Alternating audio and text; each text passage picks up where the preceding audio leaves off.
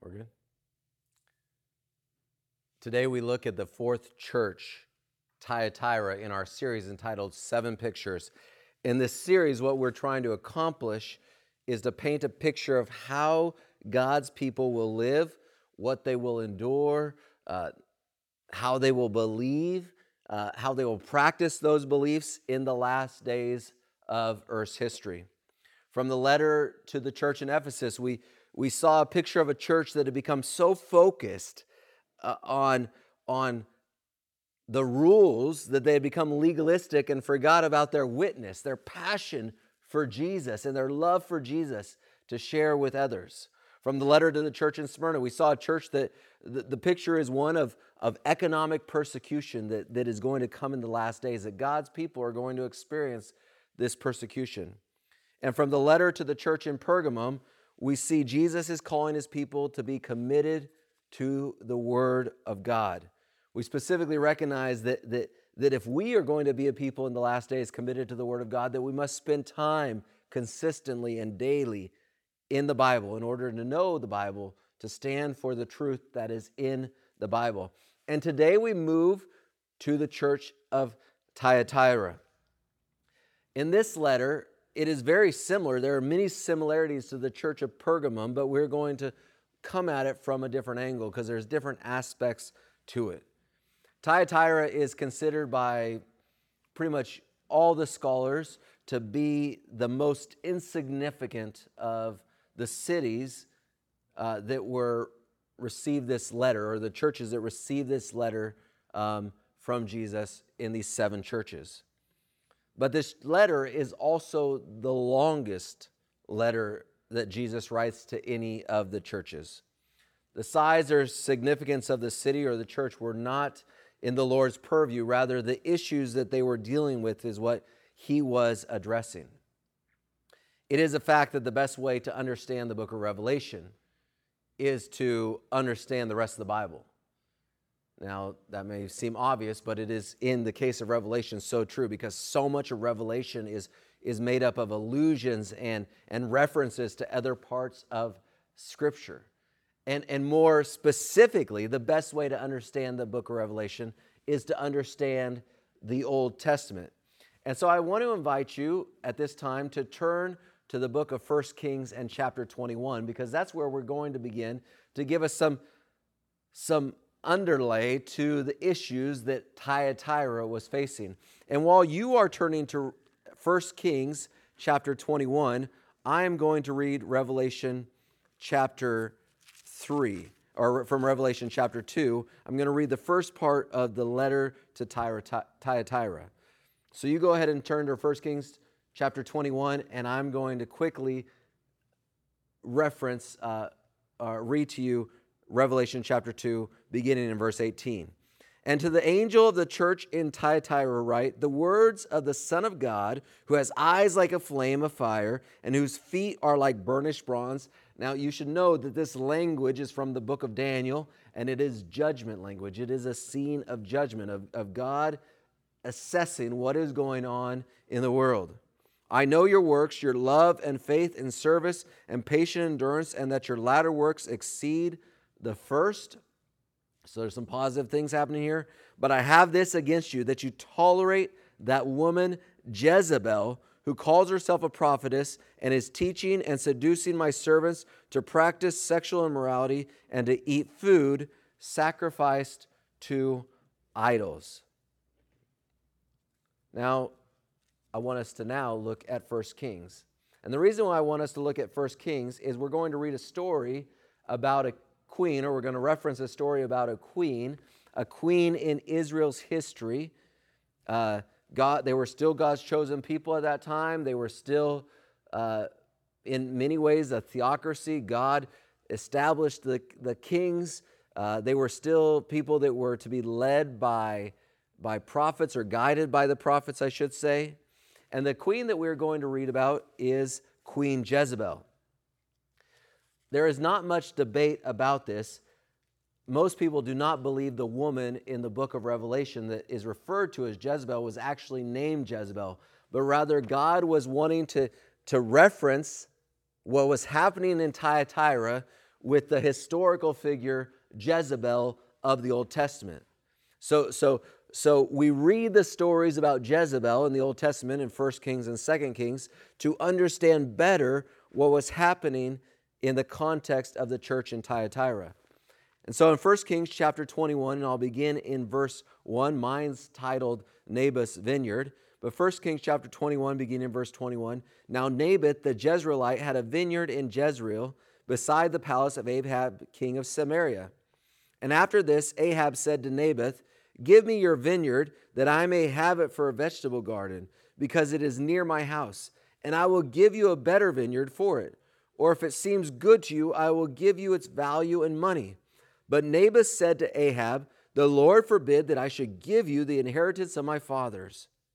And Ahab, the Bible tells us, went into his house vexed and sullen because of what Naboth the Jezreelite has said to him. For he had said, I will not give you the inheritance of my fathers.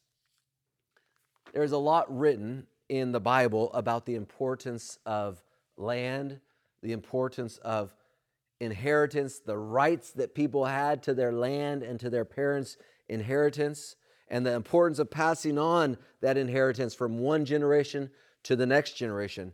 We won't get into all those things, but if you read in, in, in the book of Deuteronomy, in the book of Leviticus, you see many of these laws and these, and these guidance, these, these guideposts by God laid out about how to treat people and their land.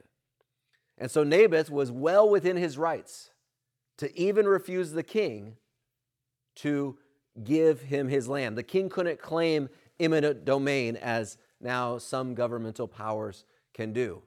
And so Naboth said, No, this is my family's inheritance, and I will not give it to you. Well, as we read, the answer bothered the king. The king, the Bible tells us, became sullen. He began to pout. And King Ahab's wife, who is named Jezebel, observed what was going on with her husband.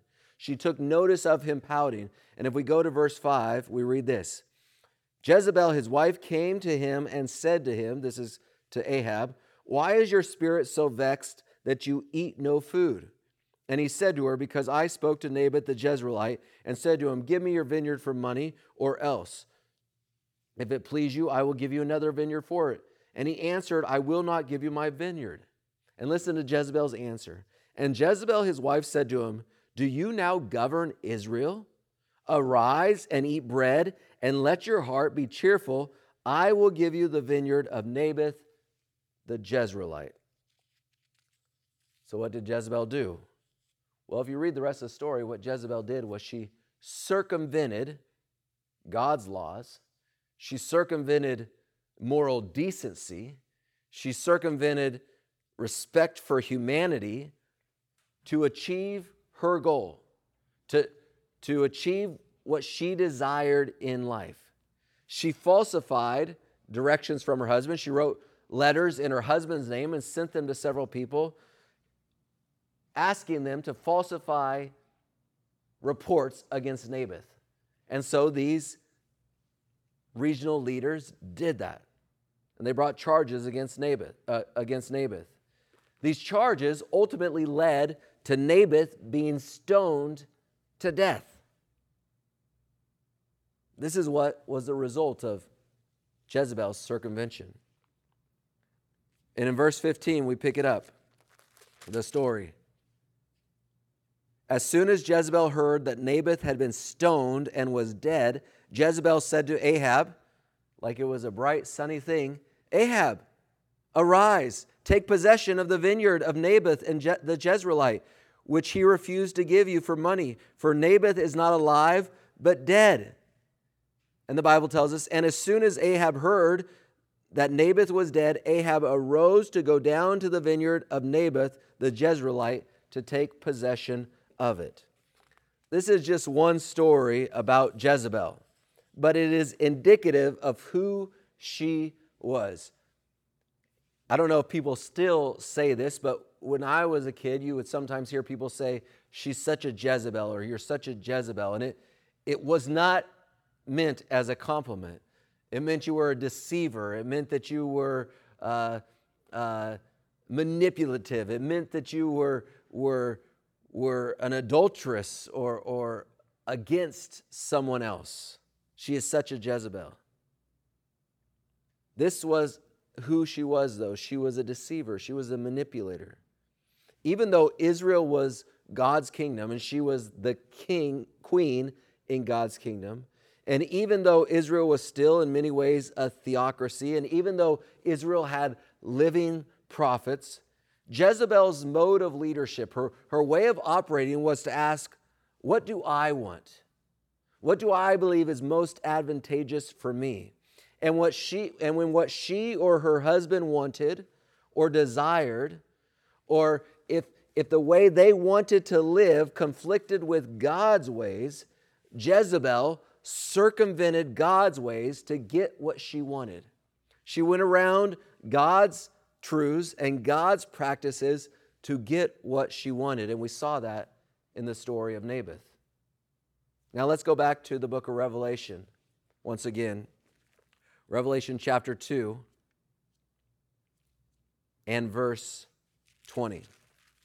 Revelation chapter 2 and verse 20. Let's read this again.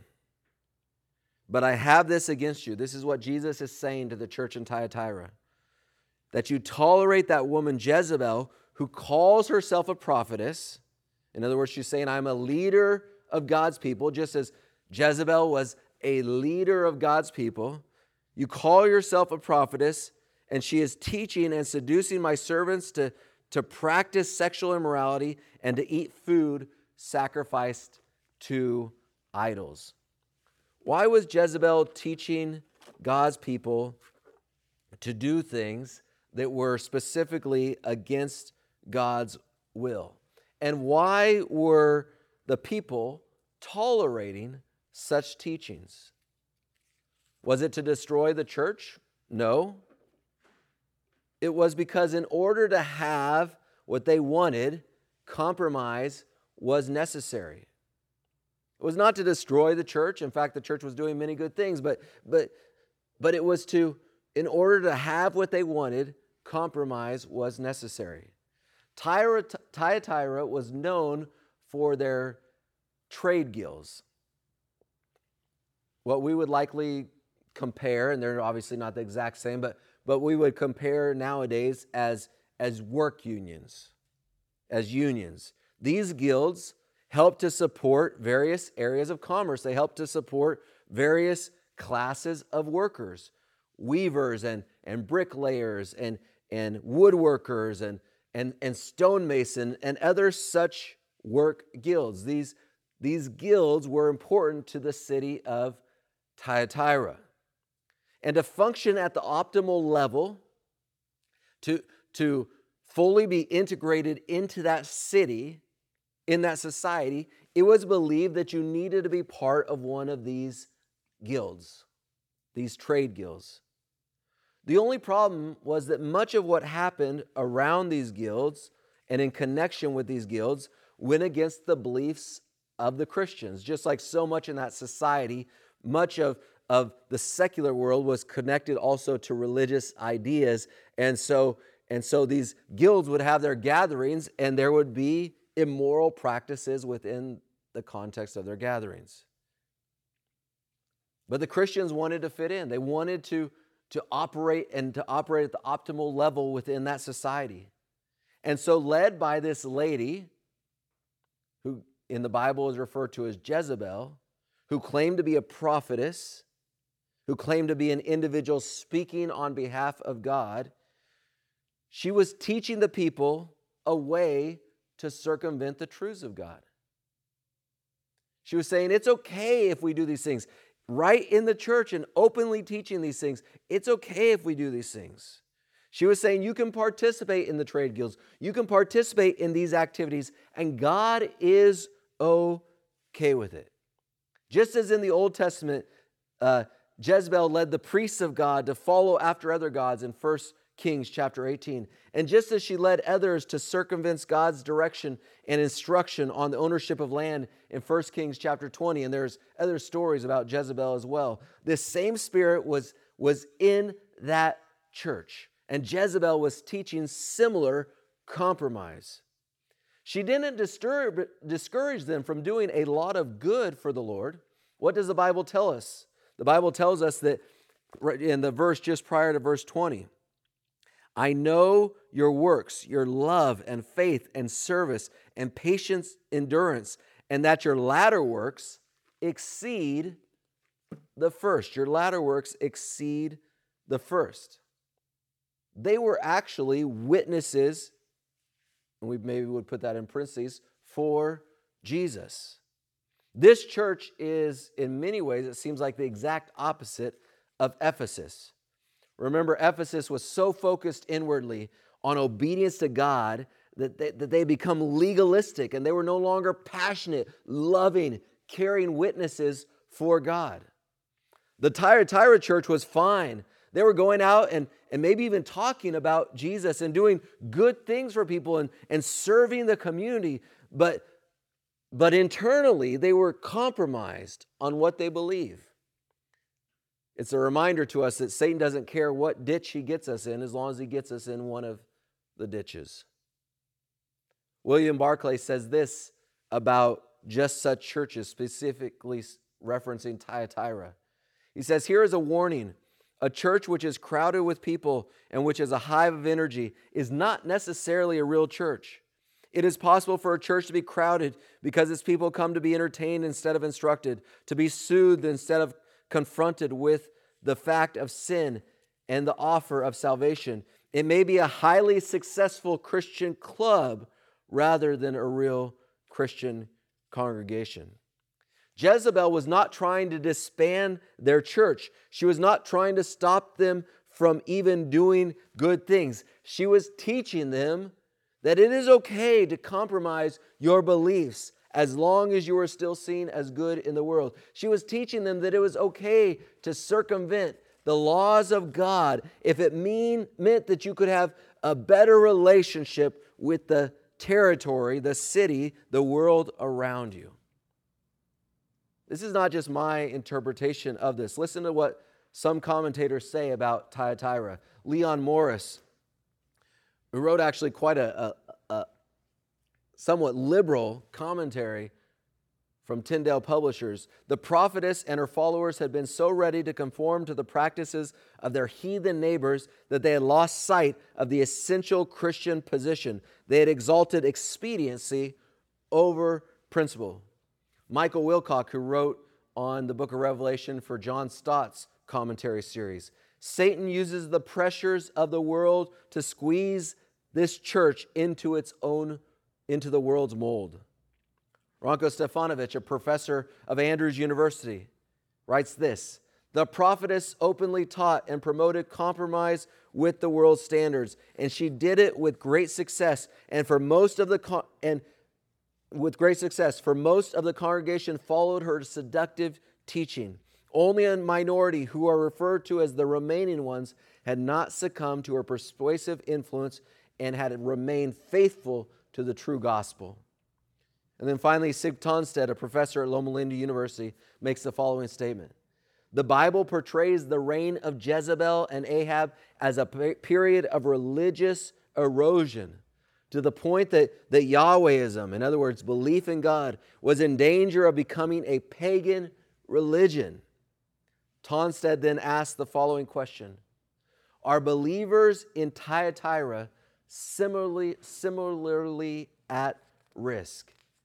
And I would ask the question are we in 2020 similarly at risk? Are we similarly at risk of trying to be too much like the world, of, of being willing to compromise and, and circumvent the teachings of God and the, the laws of God to, to fit in with the broader society, of, of trusting more in the, in the happenings of the world than in the power of God. Some of you will remember hearing the following two words growing up. You'll remember hearing this and, and being taught this and told that this is who you were to be. The words are peculiar people. This is what Adventists used to refer to themselves as on a regular basis. By the way, let me say I'm getting my doctorate at a Baptist seminary, and I've been sitting in some of the lectures at times, and I've heard them refer to themselves as a peculiar people and people of the book. And I said, Hey, that's what Adventists are. That's the Seventh day Adventists. And they agreed with me. They said, You are indeed peculiar, Chad. They, they thought that was true. But we do not have a corner market or patent on those phrases. Other people have used them as well. The reason is is because this phrase, peculiar people, comes from the following Bible passage, 1 Peter chapter 2 and verse 9. And I'm going to read it to you in the King James Version because that is where it comes from.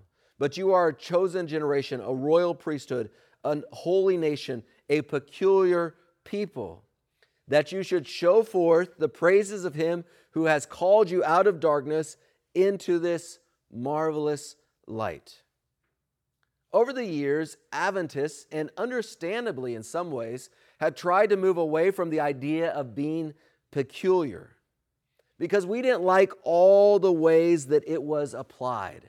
And it was applied in some peculiar, unique, and non biblical ways. But here is what peculiar actually means in a biblical context it means simply this we are not guided by nor governed by the wisdom and opinions of the world. Peculiar doesn't mean that you look weird, that you act weird, that you're, that you're uncomfortable in public settings or society.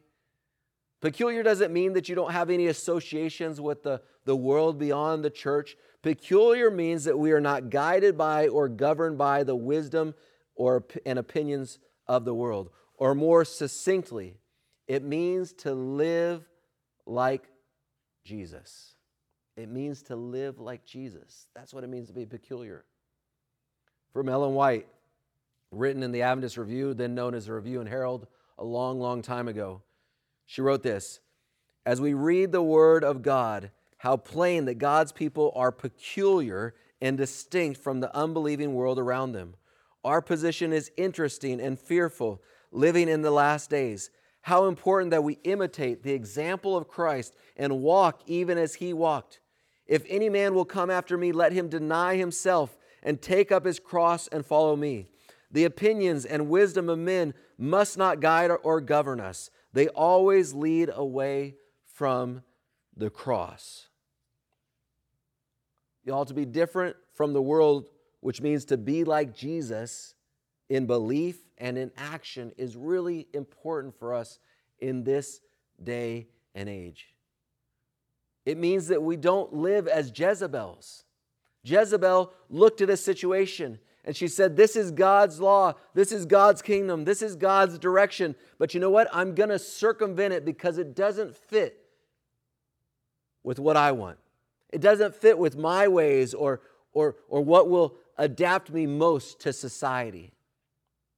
The church of Thyatira is similarly experiencing something. If we want to optim- if we want to operate at the most optimal level within this community that we live in, then we have to circumvent some of the things of God and begin to practice some of these pagan ways.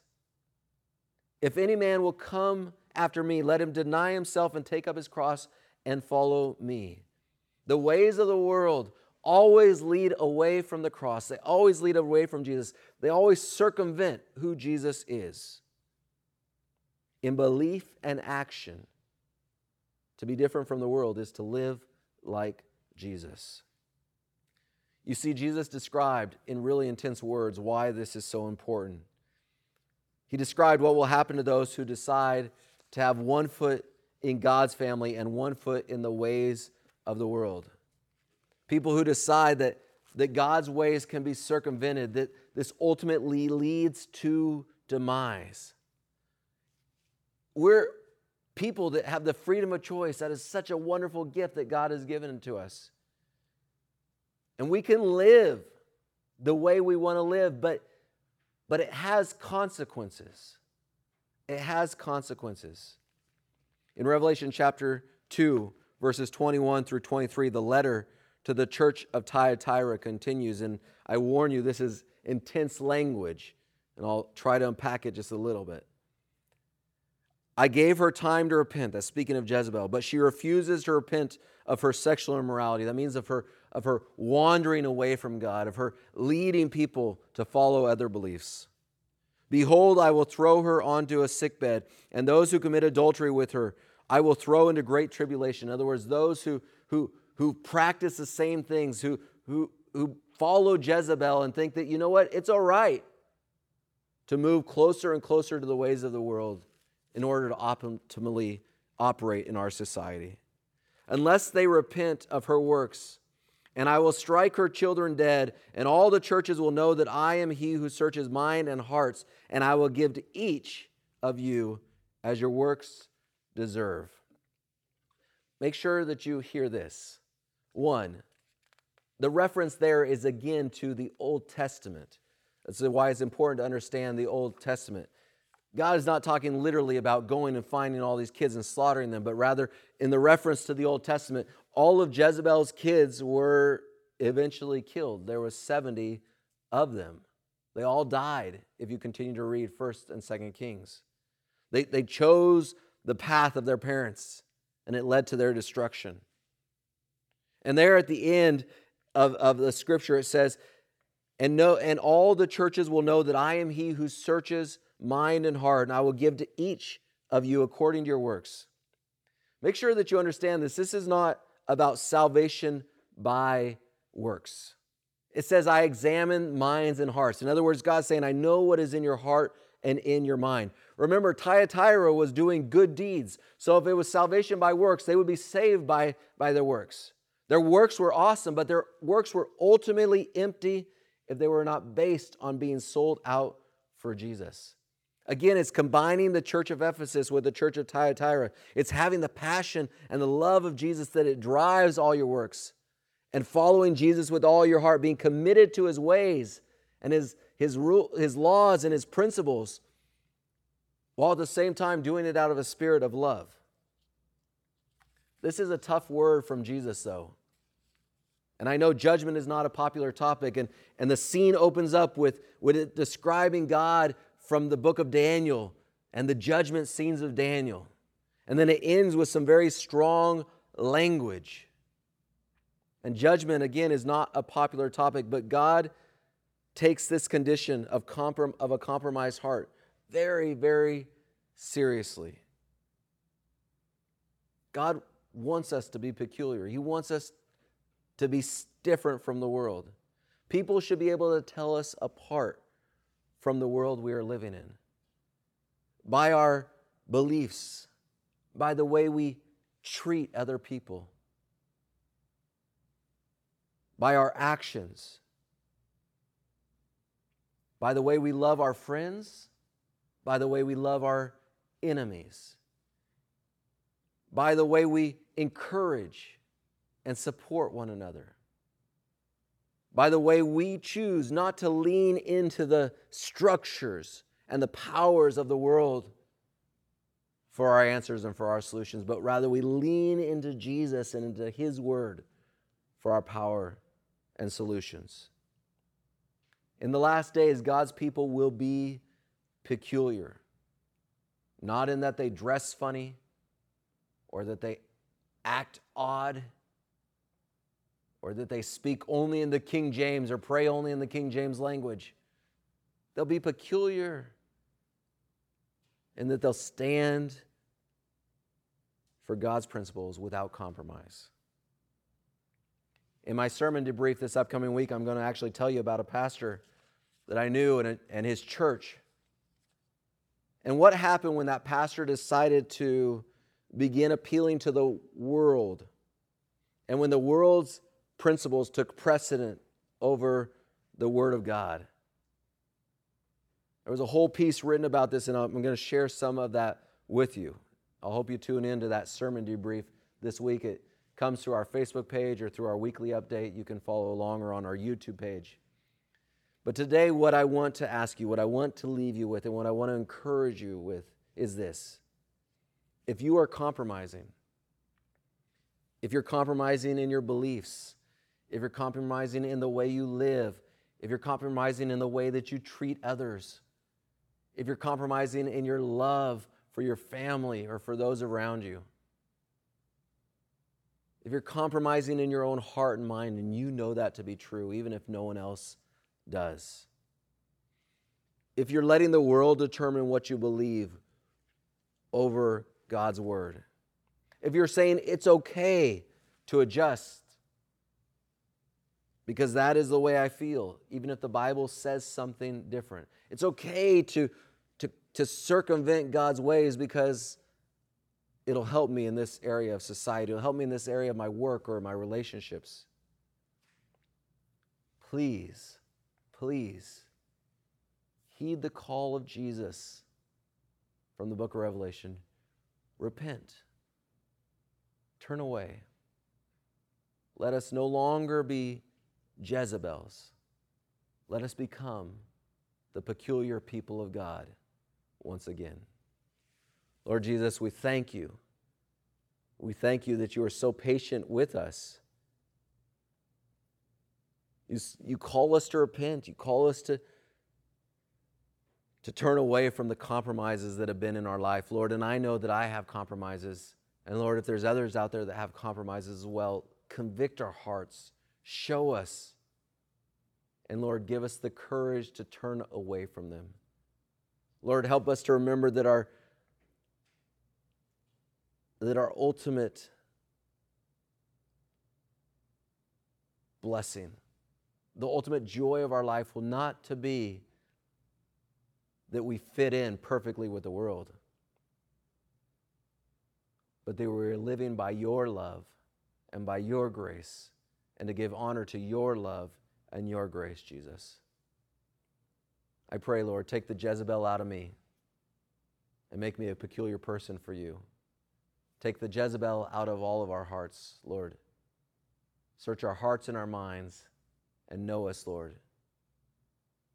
And give us new hearts, peculiar hearts, hearts that imitate our Savior, Jesus Christ. In your name we pray. Amen.